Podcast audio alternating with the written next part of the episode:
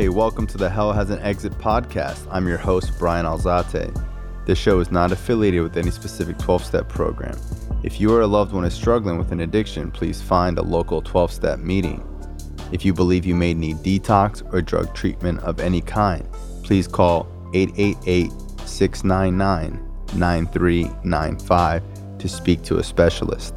The show is sponsored by United Recovery Project, a state of the art drug and alcohol rehab facility. You can visit our website at unitedrecoveryproject.com.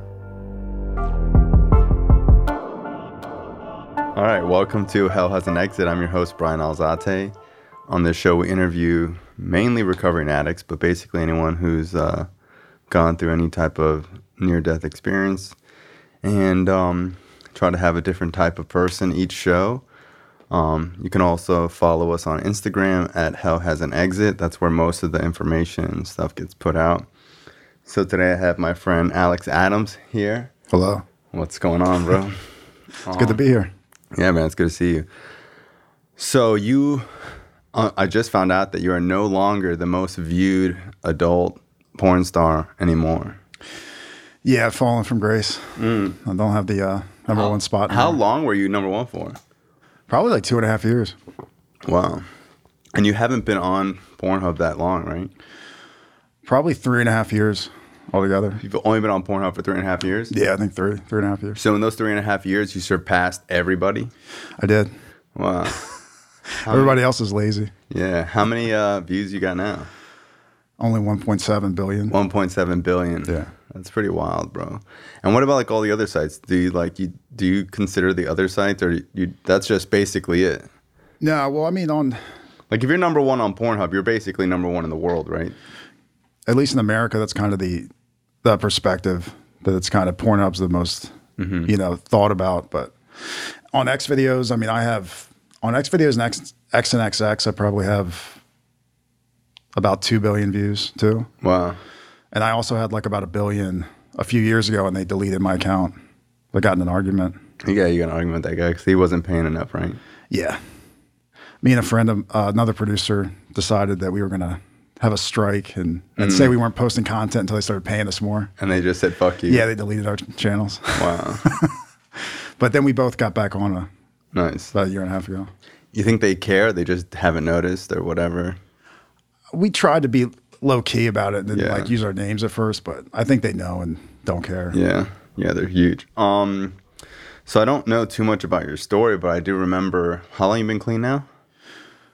Eight years. Eight years. Wow. Yeah, I've known you basically the whole eight years. I remember uh, when we used to go to the ten o'clock, or was it the midnight? It was probably the ten and the midnight. Yeah, it's, Sunrise it's mostly where I go. Um, yeah. So if you just want to like jump into your story, like what growing up was like, where you're from, go for it. I don't think I've ever heard you speak at a meeting. I think you sharing the other night was probably one of the only times I've heard you share. Yeah, I don't I don't share all that much. I've spoken a few times. Um, Just a quiet guy. well, when you're quiet, people they don't know what to. They don't know if you're stupid or a genius or Mhm. You learned that weird or yeah. So if you don't say anything, you don't sound stupid. So. There you go. but I should speak more. I don't know. Early on for meetings, I, I just kind of got drilled into me to like to shut up and sit down and listen. And if we want to know how to smoke crack, we'll ask you. yep. And um, but yeah, no, I'm from uh, I'm from Maryland. I got good parents. My dad's an alcoholic, but my parents are still together. Currently still drinks. He does now, yeah. But he's had uh, been in recovery multiple times. He said uh, when I was born, he got sober for the first time, and he stayed clean for like eight years, Wow. and then um, in and out. He's got like a pattern of like two or three years clean, and then he'll drink for a couple months or a week or two, and then so the past few years he's been drinking again, and that's been like that for. I mean, the guy's probably got like twenty years clean altogether over the past thirty years. Does he go to meetings or anything like that? Not right now because he's he's kind of Yeah. drinking, but um, When he has before. Gets clean, he goes to Yeah, a lot of times though he he'll go for like a couple months and then kind of just you know Yeah. not stop and then he'll stay clean for another year or two. Complacency. Yeah, I mean he, I remember early on um, I started like alcohol was the first thing. Um, when I was like 17. But the first meet, my dad took me to a meeting. Like the second time I drank, I blacked out and I threw up all over the bathroom. And my mom found me because I was drinking by myself at the, after school because I was just like, I'm going to try getting drunk. And uh, but he took me to an AA meeting and uh, like before we went, he's just like, this is kind of like church. A lot of guys go to this all the time because they need to, mm-hmm. and it's you know it's a little weird, but it'll be good for you. And I don't know what else to do, so I'm going to take you to one because you're just like me. Wow. And I was like, okay. What was high school like? Could have been better, man. I for some reason decided to go to an all boys school because two of my friends from like uh, middle school wanted to go to it. It's like all boys Catholic school. I didn't have a lot of friends, but I had like one really good friend, and he got me into working out and got us to join the wrestling team, and and it was you know it was all right. Um, I wasn't really a good student. I was smart, so I did good early on, and then by the time I got to 16 or so, I kind of was like Fuck this. making B's and C's and stuff. Yeah, because I didn't want to do any. I didn't want to do homework or study or.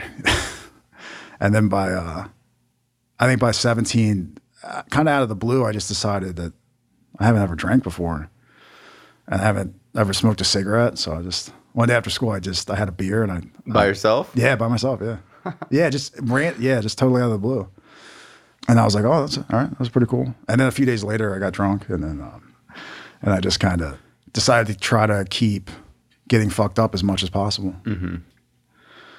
You know, early on, I didn't have like a ton of friends. I was kind of like a nerd, a little bit. Like, I was really into like reading all the time, and kind of, you know, my parents lived in the kind of in the woods, kind of out of the way. So, you know, I was really used to like doing shit by myself. You know, what I mean, so early on, once I started drinking and stuff and using, like, I was cool doing it by myself. You know, and I had no like, for some reason, like I, I had good parents. Um, I didn't really, I didn't have any like any abuse or any like reason to think like, oh, I'm like 18 years old, like I should wake up and and drink a pint of vodka at 9 a.m. or like try to find pills and you know. I've always been like super obsessed with stuff. So I get into something and I get super compulsively obsessed.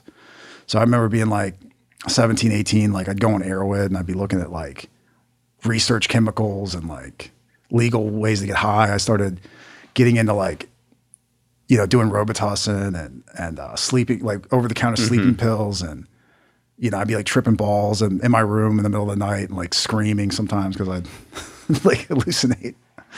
And uh, it a lot of my using wasn't like a lot of it wasn't that much fun. Um, there was fun times, but a lot of it was just really like just rough and crazy and but I just I just kept going for it. And from the very beginning I, I had consequences, you know. My biggest dream was to be able to use for like six months or a year and not have anybody find out. That was like my biggest fantasy that I could just People always find out. yeah, immediately. I'd get like a a week or two, a couple weeks, and then um, I'd get drunk and I'd like pass out somewhere, or I'd like wreck a car, I'd just do like crazy shit, and I'd get in trouble. My parents would be like, "You can't leave the house. We're taking your keys." And like, you know, I went to treatment the first time at like eighteen, and I went to a fancy treatment center, the first one. Can I, can I say the name of it? Sure, whatever. I don't care. as uh, Father Martin's Ashley. Yeah, that was it's, a pretty good spot. I had a good time. I had no intentions of staying clean, but I was like, Did you ever think like about 12 step meetings at the time? Were you ever like thinking about going to AA or anything? basically when I started using it 17, I, I might have been like still 16, but I was almost 17. And then my uh, right away, my dad started to get me to go to some meetings with him. I just figured like, you know what, it's this is good for some people, but I don't need that because I'm going to figure out how to constantly get drunk and and use drugs and not get in trouble. Mm-hmm. Even though I never could do that for more than like 3 weeks. Mm-hmm. and I would never really do anything different. I would just get blackout drunk and steal pain pills from my grandma. Like I just was there was like never really any control, but I just always hoped that somehow I was going to do something different, and I wouldn't. Mm-hmm. But I figured that I figured that it was just like a, a moral failing or something I had, like, and that I would just figure it out. Like there's some kind of like secret that I would figure out, and then I would control it. I thought like saying it was a disease was kind of just a cop out. Was there a lot of old people, older people at these meetings for the most part in Maryland? A lot, a lot. I mean, there was there were some younger people too. Right away though, too, I started. I mean, I would just I started becoming like a compulsive liar. Like once I started, I wasn't like that before I started using, but once I started using, I would just lie constantly. You know, I got like a DUI, and I went to rehab the first time, and I think I was going to meetings as part of like probation or something, and I just like, you know, learned the language, and would say what I thought people wanted to hear. I would uh, sometimes I'd go to meetings drunk, and I would. uh, and I would share a bunch of bullshit. I talk about like, oh, God is, is God is good. I'm so just so blessed to have like, and I would be wasted. And I, I thought that because nobody would say anything to me, that I was good. Mm-hmm. I didn't realize like, oh, they could know that I was fucked up and then not say anything Yeah. about it. I thought like, oh, if, if they think I'm drunk, they have to say something to me. Mm-hmm. So they didn't. So I'm good. And then what happened? I did that kind of for a couple years. At like, I think at 19, I went to a treatment center again. That one was not as fancy. That was like my first kind of inkling of like, man, maybe I should stop using for a while. That was kind of the first like, I'm 19. This is the second treatment center. Everybody's mad at me. I've got like, you know, I think I just got a DUI at 19 or something. And um, but I didn't I didn't want to actually get clean. I just thought I just need to get. I was like, I'll just stay clean for a year. I'll stay clean for a year, and then um, I'll get back in school, like in college, and then I'll figure it out, and then I'll be good. And then after I got out of there, I think I went to this. I went to a halfway house, and I was there for a couple months. And I was like, oh, six months. I was just get six months, and then I'll be able to figure it out and start using. And I think I ended up making like five months clean before I started using again the idea actually really trying to stay clean forever was just crazy. I was just sure that I would figure it out somehow. And I just kind of bounced around. Uh, you know, my parents kicked me out of their house, and um, I lived in this halfway house for like a, a year and a half, and I, I'd use on and off, and like I got away with it for a while. But I just, you know, I worked random jobs, and and at 21, I joined the Marines. That was like my okay, I'm finally gonna do something, you know, that's gonna fix me, you know. Mm-hmm. I thought like I'm a fuck up. I work at Radio Shack and Walmart, and like I've been uh, like a manager of the halfway house, and I still use drugs, and mm-hmm. I'm a bum. So I thought hit some kind of bottom. I was just I'm just gonna join the Marine Corps. Fuck it, mm-hmm. and then uh, because that was something I never thought about doing, but I figured like that is something crazy and ridiculous. And then if I just go to boot camp and it's like three months, and then I, my parents can't say I didn't do anything. Mm-hmm. And it, it worked. It worked for a little while, How long are you in the Marines for? four years. I didn't know that. Yeah. Crazy. How was the Marines? I liked it a lot. Was it as tough as people say? I mean, like, a little bit. I mean, like I didn't do anything that crazy. I uh, I was just like in North Carolina most of the time. I didn't go overseas. What years was this? 2008 to 2012. Wow. Yeah, Did you stay sober the whole time? absolutely not. You're drinking the whole time? Yeah, pretty much. Well, I had a um, right out I got out of boot camp. I mean, like my drinking buddy picked me up and we got drunk. I almost died. Like we, he picked me up after the ceremony on Parris Island, and then he drove me. My friend drove me back up to Maryland, but we stopped in like North Carolina at Camp Lejeune because he was stationed in Lejeune. Uh, Parris Island's in South Carolina, so you know, we drive up to North Carolina, and he's like, "I'm going to show you what a shithole uh, Jacksonville, North Carolina is, and like we're going to go to strip clubs, and I'll show you where you're probably going to get stationed." And then I remember drinking and stuff with him, and then the next morning we we got in this hot tub at this hotel we were at, and I almost drowned in the hot tub. Wow, from being fucked up. Yeah, for being so fucked up. And uh, he, I remember him like shaking me awake, like I was just floating like face down in the hot tub, like one day out of boot camp. And I remember like in the because you have safety briefings and stuff um, in the military, whether they release you on like you know ten days leave or any kind of leave or a weekend, they tell you like don't get a DUI, don't fight, don't do anything stupid. And they were saying like some of you are gonna die on boot camp leave, like the 10 days of leave, you're going to like flip over a fucking ATV or a motorcycle or shoot your, you know, hand off with a firework. and I remember like he woke me up and I was like, I was just that guy almost. Yeah. Like I almost just died the first chance I got. But yeah, I, I got ended up getting stationed in Maryland. Um, the job I got was like working on night vision and um, missile launchers and artillery and stuff, uh, but all like optics stuff. I ended up going to school at this army base near where I actually grew up, like right down the road from it.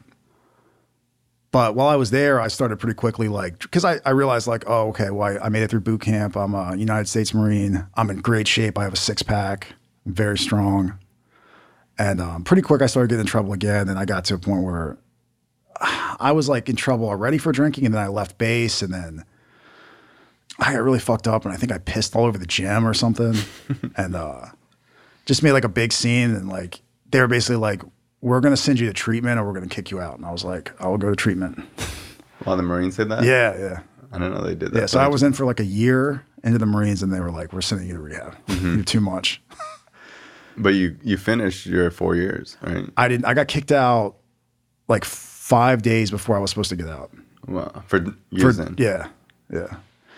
Um, and it was like a two month, two, three months before that of like them doing it. We went to like a hearing for it and everything.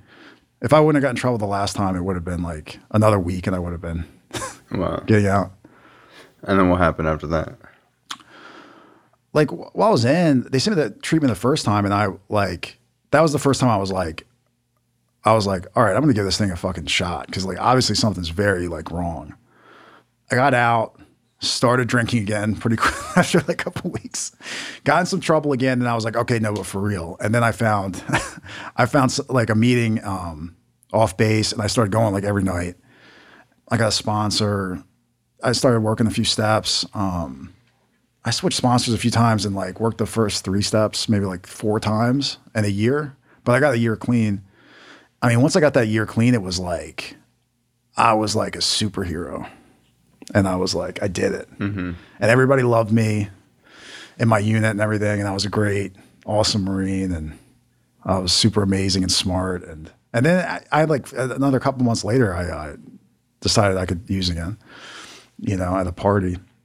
And immediately immediately got in a fight with one of my best friends. And like it was bad right off the bat. And it took me like three months before i even tried to stop using again and then it was like a year it was like the rest of the time that i was in the next two years it was kind of like me trying to kind of get some clean time and then just not really being able to consistently do it. Like i knew i needed to get clean again but i just didn't really want to. So like my biggest fear was getting kicked out and losing my my benefits, like losing the GI Bill, and you know, um, and then that eventually happened because I I jumped off a balcony, and uh, I tried to do a handstand on a balcony, and I, a second story balcony, and I fell. I was fine. They, but you know, my friends called. I was like black. You know, my friends called. I was like blacked out. You know, and they called an ambulance, and then some, and then somebody, you know, higher up saw like, who is this guy that jumped off this balcony? And they're like, he's gotten in trouble like four or five times before, and he's still. Why is he not kicked out already? So mm-hmm. then they were like, we're gonna we're gonna kick you out for real. So what happens after the Marine Corps? After I got out, man, I drove my little Toyota full of crap up north to my parents' house in Maryland, and um, I really didn't know what the fuck I was gonna do. Like, um, my dad got me like this, you know, construction job for the electrical union, making like pretty decent money. So I was like, I'm doing that. I'm gonna do that. It's not what I like really wanted to do, but I was like, I was just like, I have to. I figured I'd try to stay clean again. I try to get clean again and go to meetings because I just didn't know what else to do. Because I knew if I started using again, within a week or two, my parents would kick me out and I'd be living in my Corolla. And I like was like, I don't want to. do I was like, I'm going to end up, you know, I'm just going to end up locked up, you know, because I spent. I never went to like prison, but I went to jail. Like I got locked up overnight or for like a week one time. Like I was probably locked up overnight, you know, six, seven times, um, just for drunken, disorderly, trying to fight cops, like all kinds of crazy shit.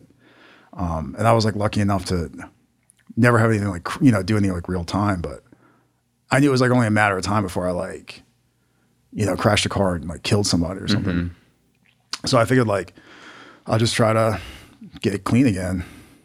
But I had no real like faith that like anything was gonna be different this time. I just figured the same shit was gonna happen. I'd get a couple months clean and I would like fuck up again. And did you stay clean? I did. That was the time you stayed clean? yeah. How'd you end up in Florida? So I was up living with my parents, doing the construction thing for like three months. before I got out of the Marines, I'd started. A friend had told me about Craigslist. Right, and Craigslist is a really amazing site. Mm. It's not what it used to be because I, I don't think they have the personals anymore on there. So I was telling about like Craigslist, and I started I started using the personal stuff. So I started like hooking up with like girls off there, you know, doing stuff with guys. And I also found saw a thing that said like to be a stripper for bachelorette parties. so I was like, what the? And this was actually like right when um, Magic Mike came out.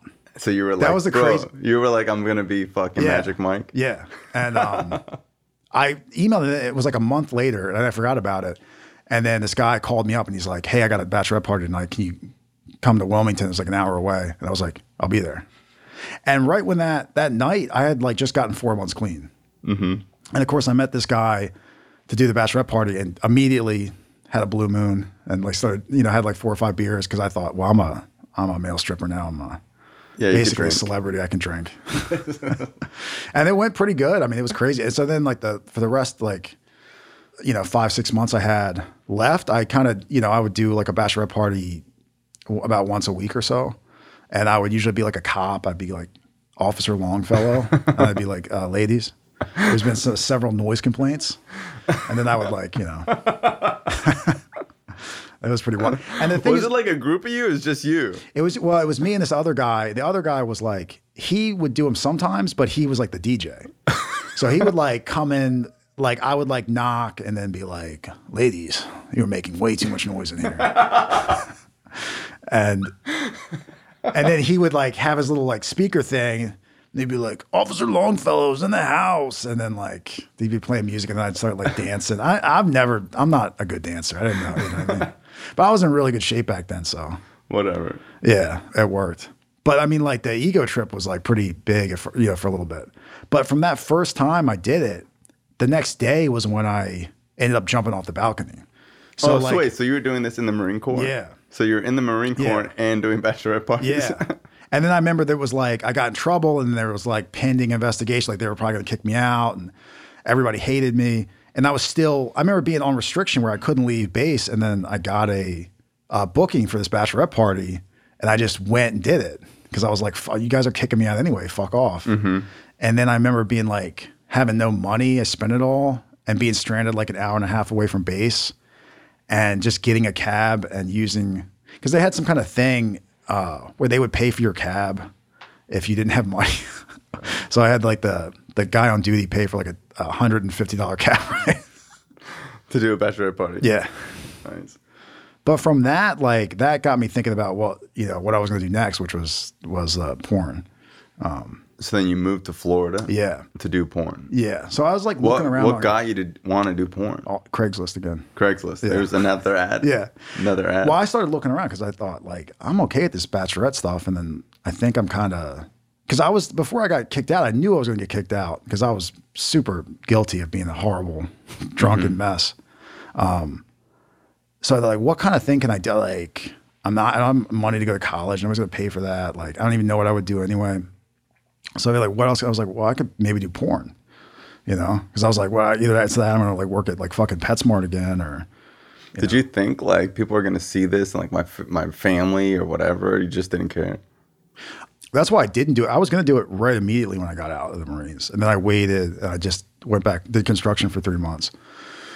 Cause I was like, I was super freaky, man. Like I've always been like, you know, I've always been by and like pretty much down for whatever. But So you've been bi since you were a kid. I mean, like, it's not a teenager or whatever. You know what I mean? Mm-hmm. I knew I was kind of like into some weird shit. You know what I mean? Like I was open to kind of like whatever. I knew I was like mostly into girls, but also down for other stuff too. But I also wouldn't tell anybody that that I was into guys at all. So that was the biggest thing was just like I knew that I was cool with doing whatever, but I was just like, I don't know if I don't want, you know, people to see like me blowing guys and stuff. Like that's not, you know, That's not I'm gonna be. I'm gonna be embarrassed. Yeah. And then I was like pouring concrete for like a week.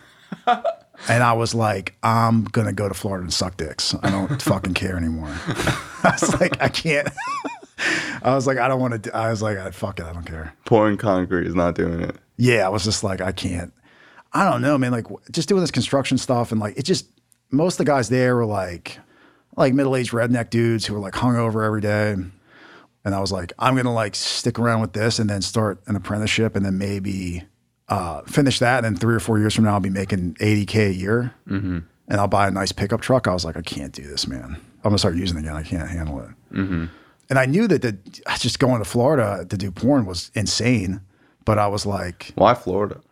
well, I don't. I just knew for some reason that like, because I used Craigslist. I went on like gigs or something, and there was like ads or whatever for adult stuff, and I found them. But I figured I knew like L.A. was big for some reason. I just knew California, and I figured Miami, like South mm-hmm. Florida, had it too for some reason. And I'm you know from like you know Maryland, so I thought like I don't want to move all the way out to fucking L.A., but you know Florida's not that far away from you mm-hmm. know, it's still on the East Coast. So I just I looked in Craigslist on like in Miami and Fort Lauderdale. Where'd you move to? Fort Lauderdale? Yeah, So, how did your first gig go? I think it went pretty good. I can't. There's like a few scenes like I can't remember. I don't know if I can remember exact the very first one. One of the first ones was like I was like banging a dude in a uh, in a van, like it was like Bang Bros, but it was a dude. and uh, It really was Bang Bros. yeah, that was Bang the bro. Yeah. Why did you start doing the gay porn? It just paid more? Well, because like I didn't know anything about how the industry worked, and I just I've always assumed, and like most of the guys I've ever talked to, just think that you there's no way you can just go into porn and just start banging hot chicks. Mhm. you got to start from the bottom. Yeah, I just you gotta fuck dudes for a while. You gotta take some loads. You gotta like you gotta you gotta like prove yourself, and then you know. And then I heard that you just make way more money doing gay porn. Um, I found out that was all a lie. but I mean, like per scene, uh, doing gay porn, you make more money as a guy. Usually, like you might make eight hundred, a thousand bucks, but even a lot of times it's not. A lot of the big straight companies, they'll pay a guy five, six hundred. Sometimes the big names guys, you know, they'll make maybe thousand or more scene. But um, and then I also learned later on that like in straight porn, a lot of the companies will use the same guys like over and over and over and over again. In gay porn, it's like you might work for this company, that company, and then like that company's not going to hire you again for another month or two. Yeah. because they're like, we just, we just, you know, pounded you out, dude. And we fuck, we got, we got our scene. You know, we're gonna, we're gonna find some other guy. But I was just down. I was like down for whatever, man. I was just like, What did what did like friends and family say? I, well, I lied to them, of course. I didn't tell them what I was doing. I said that I was doing fitness modeling. I said I was a fitness model. What did um, they say when they found out?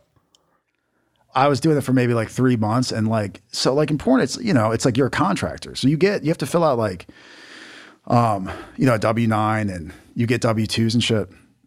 It was like I started like in November or something, and then like some of the and I used my parents' address up in Maryland for some of these shoots. And they, you know, they told me like, oh, well, it's just generic company name. They're- It's not going to say like Big Fat Cox Entertainment or whatever. Don't worry. And I was like, oh, okay And it did. because I couldn't remember. It didn't, but my mom was like uh, sneaky enough to like Google the company names because it would be like you know like Fast Lane Entertainment or something else, you know, whatever it would have been. And then, and she called me up. I'd been doing it for like three, four months down here, and she's like, "Andrew, you're doing gay porn. you're doing gay fucking porn." And then I just immediately hung up the phone, and I was like, "Fuck." And then I, I called her back like a day or two later. Did your parents know you were bi? They found out, yeah, a few years before. Um, and they, this, that's the thing is like they were totally cool with that. They were just like, which almost blew me away. I wanted them to kind of like disown me or something because I felt kind of ashamed. But they were just like, do whatever you want, just stop. Drinking. Stop drinking and mm-hmm. using and stuff, and like crashing cars and like being a complete, you know, menace to society they were really accepting about stuff. But that the gay, yeah, when my mom found out, she immediately freaked out. What'd your dad say? I think my dad was kind of more like, "Do you have health insurance?" He's like a little more like, "This isn't a good career path." but he was like a little bit more like kind of whatever. But then I called my mom back a day or two later, and I told her like, "Hey, listen, I get tested," and um, because I told her too, I was like, "Oh, I'm clean, I'm not using," and you know, they, I don't think they believed me. I mean, when I originally went down here, I figured it was like a 50-50 if I'd stay clean or not. But immediately, like the first night I got into to Florida, I was like, I got to find a meeting. Because I was like, I'm gonna use and I'm gonna get locked up down here, and I was like, I don't want to do that.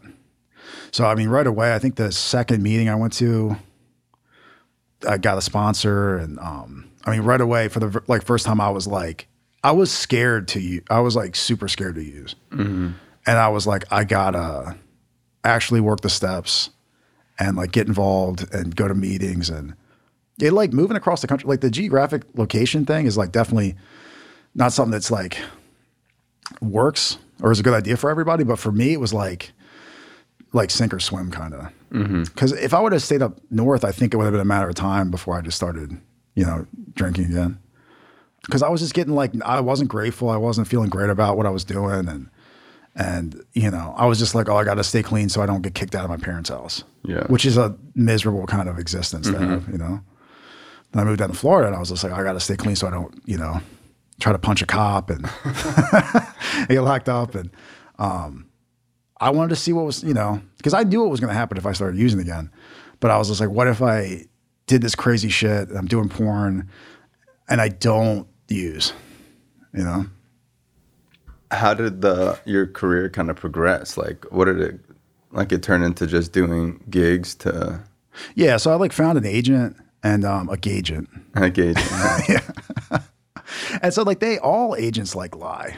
They're all like liars pretty much. I mean, they're good. Some are good, but I mean, it's it's like, but it's one of those things like you know, because I told him like I was down for anything, and then he was just like, yeah, well, we'll, do straight stuff, but, but it was mostly just like gay stuff. Because the way the industry works is like kind of as a guy, once you start doing gay porn, they're like, it's like ah, we they, gotcha. they label you as that, Yeah, then you can't really do mainstream straight porn unless you like stop doing gay porn for like six months or so and change your name and you know. Um, so that kind of traps a lot of guys to where it's like well, I'm not going to stop doing what's make giving me money. So it's like you know.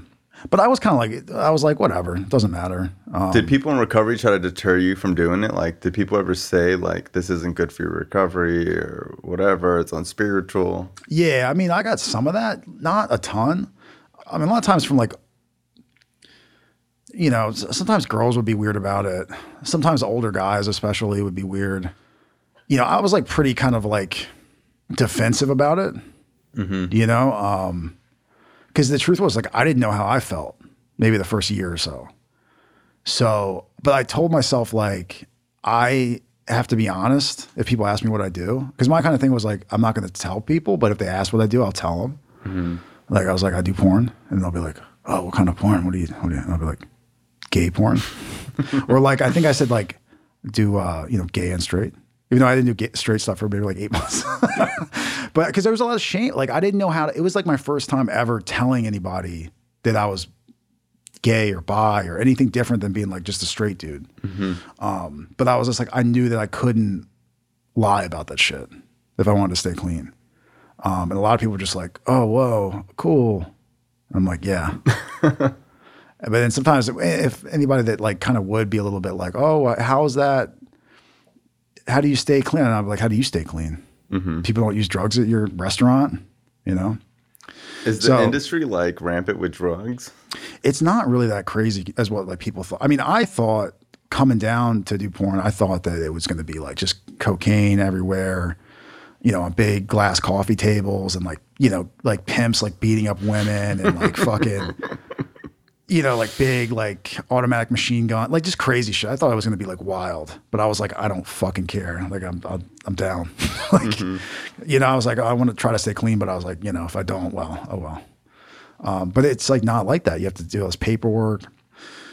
You know, as a producer now, like I'm always making sure that, you know, it's always part of it. The girls I film like aren't under the influence of alcohol or drugs. Um, cause it's, I didn't realize like, oh, it's like a liability thing. If somebody's under the influence, it's like they can't really give consent. Mm-hmm. So it's a lot more professional than I expected, you know, but there's plenty of drugs and stuff, but, but it's more like after scenes or like, you know, in people's downtime, but there's a lot more people in it that are just kind of more normal. There are, you know, people that are that are drug addicts and that are using an active addiction, but it's not as not nearly as crazy as I expected. Mm-hmm. So, what happens in your recovery where you decide, like, or you really feel like you're gonna stay clean this time? I kind of knew pretty quickly when I got my sponsor down here, and I started like hanging out with him every day because he worked at like a Starbucks I don't know, he worked a few different days or whatever, but I would like, we'd go to meetings every day. You know, he started me on like step work and I actually started doing it. I started like hanging out with people like after meetings till like one, two in the morning and going to like diners and stuff. And like, I don't know if there's an exact point, but I just kind of knew like, I think I might actually be able to stay clean. Probably the biggest thing that really I knew something was different this time was when, because you get, you know, you should get paid like in a check from doing a scene. And I remember like um, driving to a meeting or something, and then I realized like in my wallet there was like three thousand dollars in checks that I hadn't cashed yet, and I was like, "What the fuck?" Because a year before, it's like if I had three thousand dollars, it was like I'm at the bank. I'm like, give me cash right now. And they're like, sir, we have to, there's a, whole- I'm like, give me my money right now.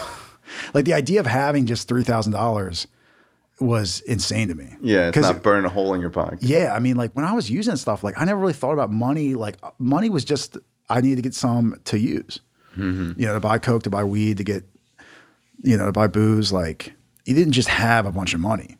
You know, what I mean, when I got paid for anything, it was just like that was already going to, you know, to use. So that was a big kind of turning point where I was like, I'm, I'm making more money than I'm used to, and like I'm not, I haven't used yet. Mm-hmm. You know, what I mean, And that like gradually, like, as I made more and more money and stuff over time, I grew into like to being able to like, oh, like money's just a thing. It doesn't mean I need to. A lot of times I was using, I had this fantasy that somehow like I'd get my, you know, um, using under control, and then also I'd somehow get like a really fancy wooden chest, and I fill it full of like fancy exotic drugs, and I, it's so insane. And like I'd have like some, like a bunch of acid and like ecstasy and like Yeah, you feel like if I had more money, I'd be able to manage it. I thought that if I could just get ahead and get, you know, like five thousand dollars or something, and I could just get a whole bunch of drugs, and I have this special drug chest, I would just, I would be able to just use a little bit, and then Put not it- use all of it. put and I it just- back. and I put it back. Put it back. Yeah, put it back and just have a good time. Yeah, I'd be able to like, have like a gentleman's drink. yeah, yeah, have a little, I'd have a little cocktail, do a couple lines, like put it back under the Mm-hmm. hidden wall. I mean, just crazy, man. But that was a fantasy I had. So how did your career start like changing? You mo- you started doing straight porn. Yeah, well, I, I first got into like, you know, I did mostly did like gay stuff for about a year. I did okay, um, and then like I had a shoot come up that was like my agent said it was a bi shoot. He's like, "This is a bi shoot," and I'm like, "Oh, bet, all right, cool, get to do a bi scene."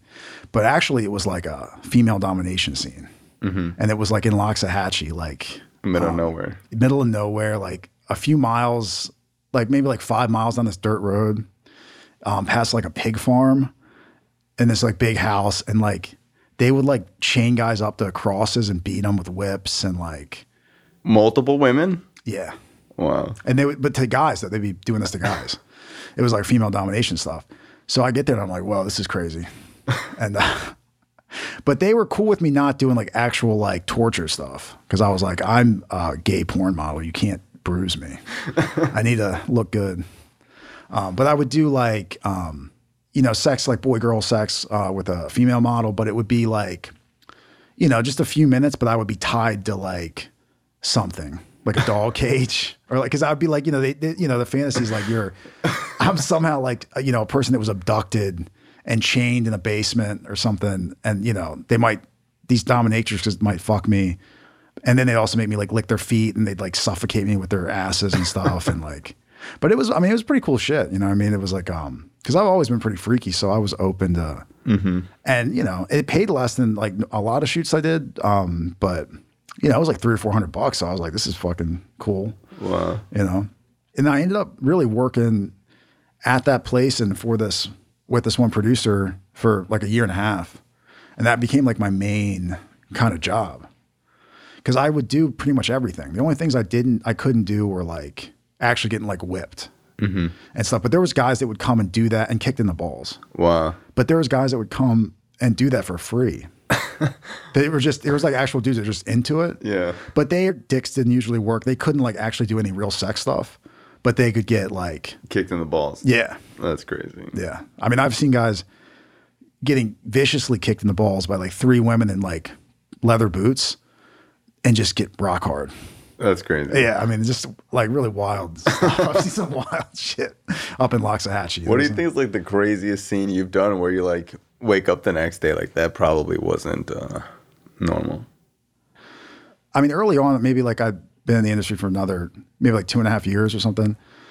And I was like dating this girl who had started doing it, um, porn too. And we went to this, it was like a swingers scene in Tennessee for like some DVD company. So, I mean, I fucked like maybe like six, seven girls. And it was just like a big orgy thing, mm-hmm. but with a bunch of guys too. But it was actually like, it was fun though. It wasn't like, but I was kind of like, this shit is crazy. this shit is crazy. And then like I we pissed on each other. I was like, this is wild. this is some wild shit. And like we didn't make a bunch of, but I was just like, this is fucking, you know. Because back then, I mean, back then the first few years, it was a lot more like I was cool with doing stuff with guys, and it was hot or whatever sometimes. But it was really like like fucking girls was like a self esteem thing for me. So like the more girls that I fucked, the more it would make me feel like A man. a man and like mm-hmm. fucking cooler and shit. You know, what I mean, like if I'd fucked like five girls in a week, you couldn't ruin my day. you could hit my car and like I would be like, I don't care. I'm fucking super cool and amazing. I fuck women for money. Yeah. You know what I mean? Like to where it's like it's a lot. It just became kind of more normal. Mm-hmm. Like it's fun. I really like do and like I don't want to do anything else. Mm-hmm. Absolutely not. I don't want to. I still want to fuck hot nineteen year olds for my Yeah. job, but it's. It, I don't get that. Hit. It's like it's like with the drugs. You know what I mean? Where you kind of sometimes where it's like over time, like you just use to get by. Mm-hmm. But with the sex, it's like it's not that it's like you know, but it's like I don't you know really get high from it. It's just like it's cool though. You know. Um, Yeah, but that's enjoy- everything you, you get. enjoy like, what you do. yeah, I mean that's the thing is like, but I realized like, oh, I can't use this as like this doesn't fix me. Mm-hmm. You know, having sex with ten hot girls or twenty hot girls, it doesn't fix my problems. Mm-hmm. It's cool. It's still I like it, but it's not. You know what I mean? I can still be sad. I can still fuck my life up and and be miserable and depressed, Yeah, which, was crazy. Which I've seen. If you t- if you would have told me like four years ago that I would be a millionaire banging hot chicks for a living, buying supercars, and I would be sad and overweight, I would not. I'd be like, that's not how. how is that possible? Can't happen. How would that be a thing? How did you start becoming successful? So, because I remember when I first met you, you know, we would go to meetings and we'd go out to eat. And uh, I remember you just like telling stories. And I remember like there was this one guy at uh, out to eat with us. And he was a few people away from us. And you were telling us that you had done gay porn or whatever. And he like spit up his food and he was just like, wait, wait a second. He's like, did I hear you correctly? Like, you fuck dudes? and it wasn't that it was like a prejudice or a homophobic thing. He was just like, Yeah, he couldn't believe it. He was like, "Yo, I'm from." I remember he was like, "Yo, I'm from New York, bro. People don't talk about that shit." He was like, "You do that for a living?" And you're like, "Yeah." Yeah, because a lot of people wouldn't have wouldn't guess that. You know. Um, but yeah, I mean, I would be pretty open with it. And when people ask me stuff, I'll just usually kind of just go off, you know, because a lot of times like I don't share a lot, and I'm um, there's a lot of people that like before they if they they don't hang out with me or whatever, like they think I'm just really quiet or whatever, and then like they hear me talk, and if they get to know me a little bit more, and I start talking about some of the crazy shit I've done, and they're like, "What the fuck?" like they're like, "What?" Yeah. But um, It's always the quiet people that are crazy. yeah, How did it go from making three, four hundred bucks a shoot, eight hundred bucks a shoot to like the progression? I'd been like about two years in, like being a model, working for other people, and the shoots kind of had been like they started kind of like drying up a little bit. So, and I saw these people that weren't like big companies, and they were like doing pretty well. Like they had like nice houses, a lot of them, and like, and I was like, these people don't seem like geniuses. Maybe I could like do it too. And so I spent a few months like just doing research online, like looking around and thinking about like I didn't have a ton of money saved up or anything, so I was just like, what can I afford? And um, I thought like, oh, am I going to do like a foot job thing and a hand job? Because I was like, I could pay girls just like fifty bucks to give me like a hand job or something. Um, and eventually one day I was just like, I just woke up and I bought a camera. I went to the store and I bought a camera and a laptop and and um, a tripod and like I was like, let me start filming stuff. But I kind of figured out kind of what um, I remember coming up with the name Family Therapy on the ride back from Loxahatchee probably getting like fucked in a field by some woman in like latex and stuff. I was like, family therapy. And then I was just like, I couldn't, I remember looking it up and like nobody's used that name before. For Other porn. than- for other family. And then I was just like, it's so generic that it's, you know, there's not just one, fa- you know. So I was just like, fuck it. I was like, it's brilliant. it's perfect. Genius. I'm a genius. And I started, you know, I started filming. Um, I had a girlfriend at the time I was filming some stuff with, and I'd pay her a little bit. And then I, some other girls that I knew from doing like the film. So that's when you started filming your own content. yeah. And then for the next year, year and a half, I was still shooting for other people too. Um, but I started Were you making money from your own content? pretty much right away. The first couple of days I got on Clips4Sale was the first place I put stuff, and I made maybe like two hundred and sixty-seven dollars. I think was the first check for being online for three days. The first day, because it was like you upload um, videos that you shot, and then people pay to download them. And I didn't know because I talked to people that were like, "Well, you know, just don't expect too much right away," and like, you know, there's a lot of people out there, and I was just like, oh yeah, I was like, we'll see what happens. And then like the first day my store went live, it was like I made like seventy bucks, and I was just like, Fuck yeah. I was like millionaire mindset, rise and grind. I immediately was like hooked. I was immediately because I you'd get emails, I'd get emails um, for a sale, you know what I mean, and I'd see like somebody in Australia. It's it showed like the IP address and like where. So I'd be like Australia and then like um, Germany, like somebody, and I was just like, what the fuck? I'm worldwide. Yeah, I was like, this is this is real now. This is crazy. So I mean, pretty quickly, I- I started. I'm making some money. I think the first month I made like full month was I made like seventeen hundred bucks, and um, it just kind of kept growing from there. So I just immediately like was like, I got to do things in within a budget and make a profit and do stuff that I want to do, but that people want to watch and. When did you feel like I'm gonna stop shooting for other people and just do this myself? I was probably like maybe, maybe like eight nine months into it, and I'd probably been making about like five six k a month. Mm-hmm. I think maybe it was like I was almost at six, and that was the point where I was like making more than I. I mean, kind of what I would when I was shooting a lot for other people, and I was mostly just doing like this femdom stuff still, and um. And I would also like I would shoot maybe like once a week or two days a week for this guy doing the femdom stuff as the talent, and then also he started using me as a production assistant. So he would be like yelling at me, like fucking. And this guy was in, in recovery too. He's fucking cool. I love him. he needs to get clean again. He started using, but um, he taught me a lot too. But like he would be yelling at me to like set the lights up, and then also it's like okay, get naked and strap yourself to the cage. And then fucking, so it was like a lot. And it, the shoots would be long. It'd be like 10 hours, 12 hour Wow. days a lot of it doing not all that much because you're just waiting around for girls to get ready and all kinds of shit. And like one day, like he yelled at me because he was like, he would yell at me for not doing something. And if I would do something, then he would be like, why would you do that? Sometimes, like it was one of those things where it Couldn't win. depends on his mood, you know. But one day he got mad because I didn't like wrap some cord up right, and I was just like, "Fuck you, mm-hmm. I'm leaving." and we, I start, we like started, I started screaming at him. I lost it, mm-hmm. and then I left. And How long then you been clean at this point? Probably like Three years. almost three years, Yeah. two and a half years, something. Yeah. And then a year later, I, we kind of made up, and I started being talent once in a while for him, actually. Mm-hmm. But I was done. I was like, oh. but it was scary because I was at the point where I was like, I, I was pretty much like, I can just do this. Mm-hmm. But I was also like, I'm scared.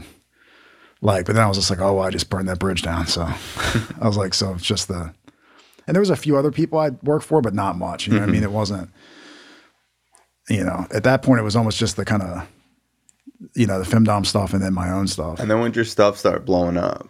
Like when did you feel like, holy shit, I'm making money?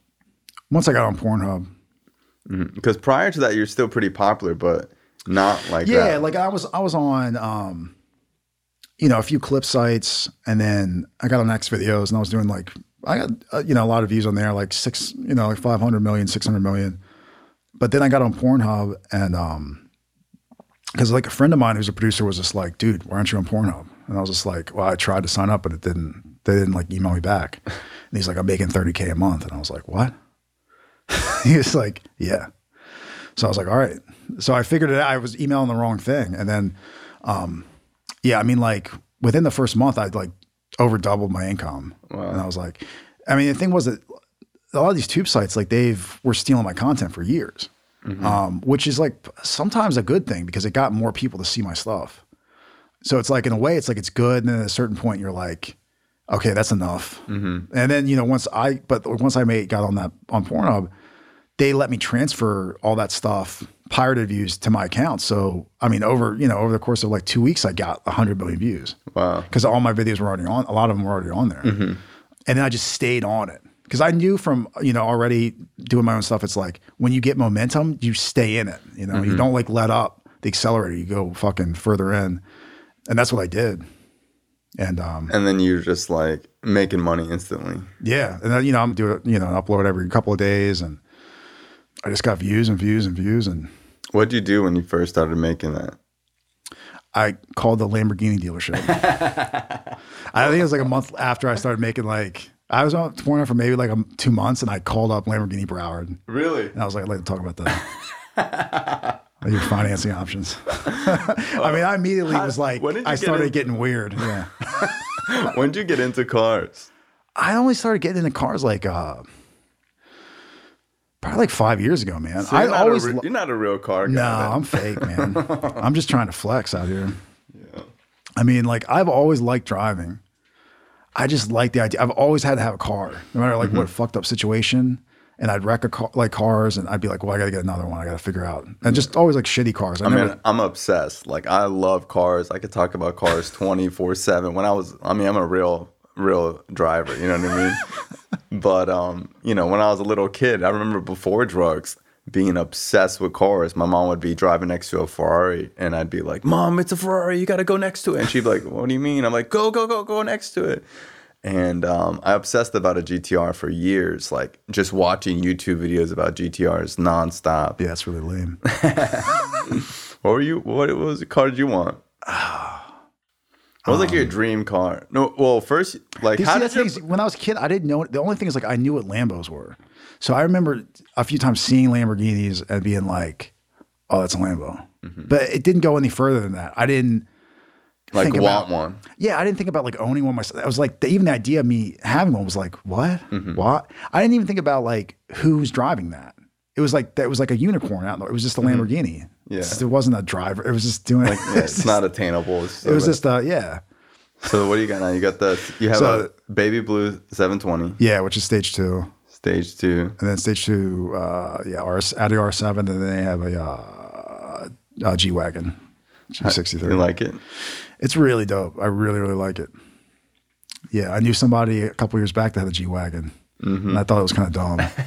um, I just never thought about them that much, like because I heard they weren't that great. But then I, uh, you know, like YouTube again. I get, I started watching YouTube videos, Yeah. and then I, a day later, I'm like, I gotta. I'm calling car dealerships, and I'm like, um, but the yeah, it's a, a 19, so it's like one of the new style once you know once they redid them. Um, Yeah, the exhaust on them is sick. it, yeah, that's the thing. It's like it's stock, and I think I'm, I'm probably just gonna keep. You know, I just tinted the windows and like fucking.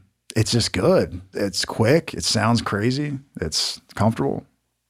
You know, I could tune it and stuff, but I don't know if I'm going to because it's like a giant bread truck. Yeah, So I'm kind of like I I don't don't know if it to it's go faster. because I like it a lot too because it's like you just kind of get on it and you're like going 40. 60, 70 Yeah. even, and but it feels like you're going like 120. yeah, if you go 120 in that car, you feel like you're gonna die. Yeah, it feels really yeah. Let's talk about how like the past couple of years, because I remember there was, I remember that period of time where you were probably the most depressed person I've ever met. Yeah, I um well what had happened was like I started see like the first few years I was clean down here, I sponsor, I worked all the steps, I did H and I for like a year, year and a half. I was doing the fucking deal and I was about it. Um and I was doing shoots and stuff and I was cool with that. And then I, you know, I got in this relationship and I kind of started drifting away um from sponsorship and like working steps and stuff um, with that. And then in the middle of that relationship, I started filming my own stuff. So once I started my own like business, I became like obsessed with that. So that became like the priority kind of. Um, and I've still, I've always kind of made sure I've like usually like hit a few meetings a week, even where like there was, you know, a couple of years where it's like, I just be in the back. I wouldn't talk to anybody or uh, just a few people I wouldn't share.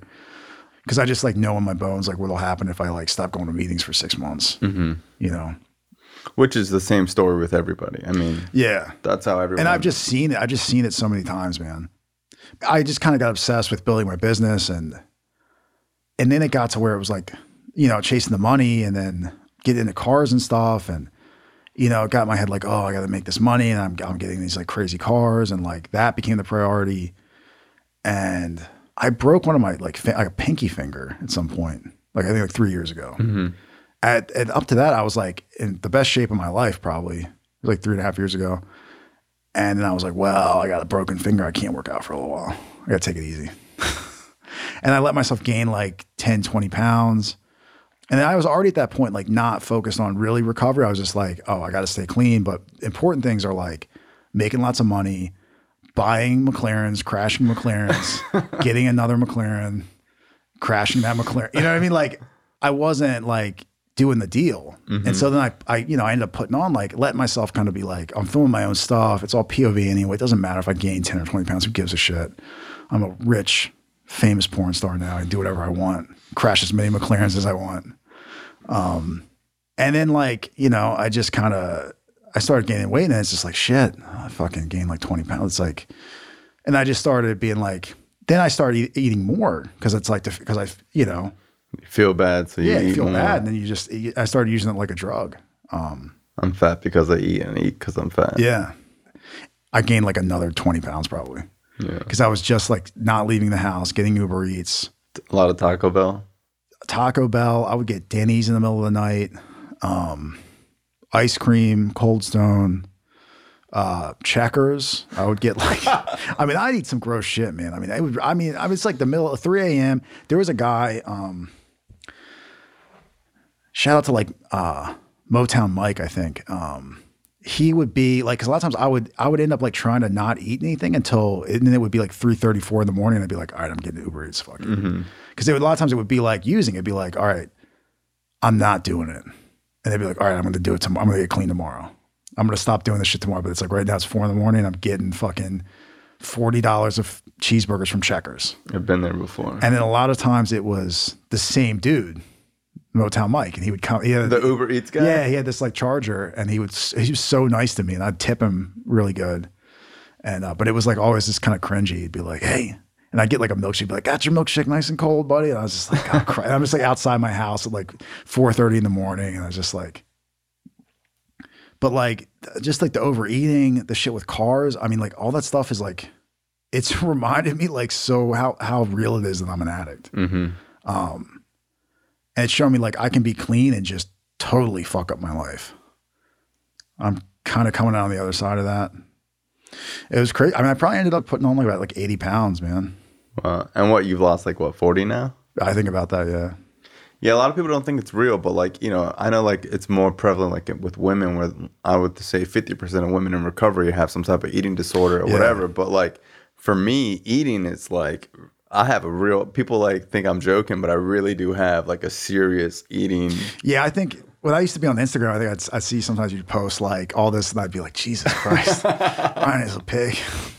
But I totally I'm a binge eater, bro. I really binge, and like I'll work out super hard and all this other stuff. But like when I ma- when I flip that switch in my brain, then I'm like, all right, today's the day I'm eating bad.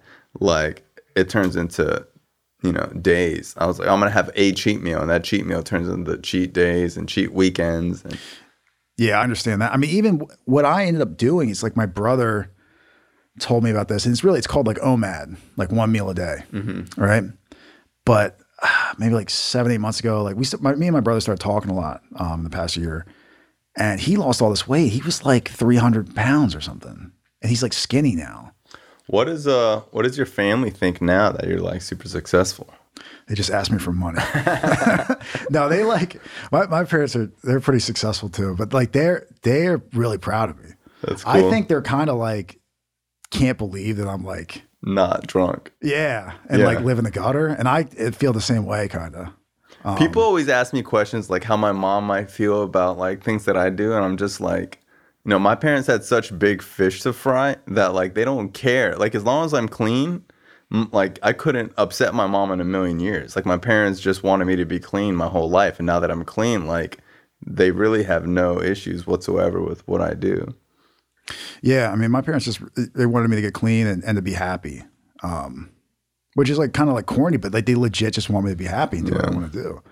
And then me like going home to visit and stuff, you know, like they realized like, oh, he's actually staying clean. Mm-hmm. And after a few years, you know, there was kind of like, oh, but how long can you do this? Because like old people love to ask me like, well, you can't do that forever. And I'm like, I will literally have a heart attack inside an 18 year old at like 65 years old.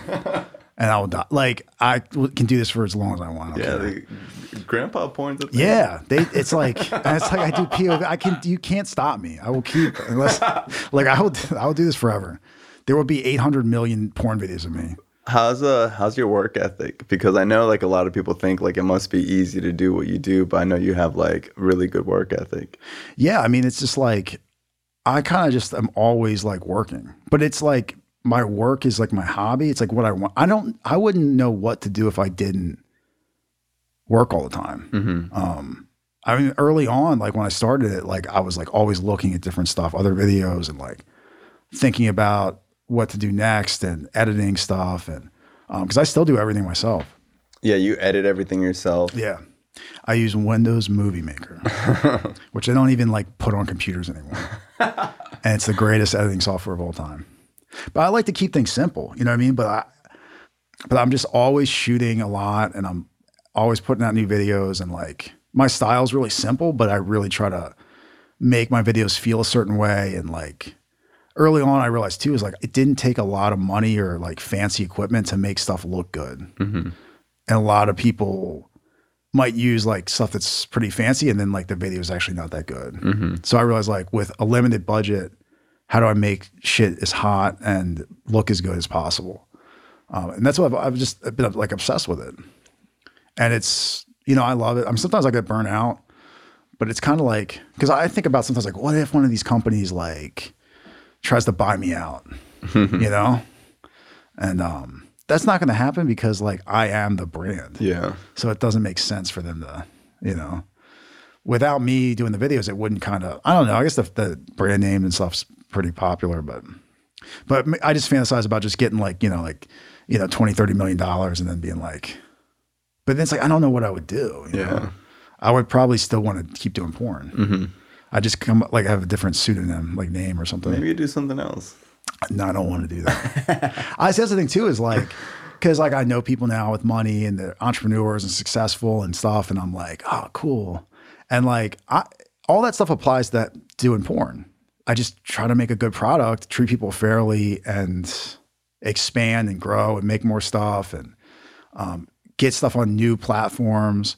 Um, it's just like a lot of other businesses, but I have like a I, I want to kind of like get into other businesses too but I'm scared and like every other business seems like dumb to me. Like it seems like, wait, you put in this much money and you make this much back. And like in my business, it's kind of like, it's just, there's much less like friction between like the investment, the pro- making the product and putting it out. But, It's pretty streamlined. but the, the way the world is now, it's like, I don't know, it's scary, man. Pornhub, you know, getting messed with and, um, you know, by Visa and MasterCard and a lot of different things, like nothing is like guaranteed, you know? Um, so it would be nice to have like a boring business or something like own like a couple burger fries or something. like, but I don't, I don't know, you know what I mean? I don't know what it, that was going to be, but I know that at least for now, like it's hard for me to see myself doing anything else. well, I appreciate you coming on the show, man. I appreciate you having me on, man. This is, uh, this has been a trip. Hell has an exit. It does. Cool story. Thanks. Appreciate man. you. Thank you. Love you too, bro. Later. This show is not affiliated with any specific 12 step program. If you or a loved one is struggling with an addiction, please find a local 12 step meeting. If you believe you may need detox or drug treatment of any kind, please call 888 699 9395 to speak to a specialist. The show is sponsored by United Recovery Project, a state of the art drug and alcohol rehab facility. You can visit our website at unitedrecoveryproject.com.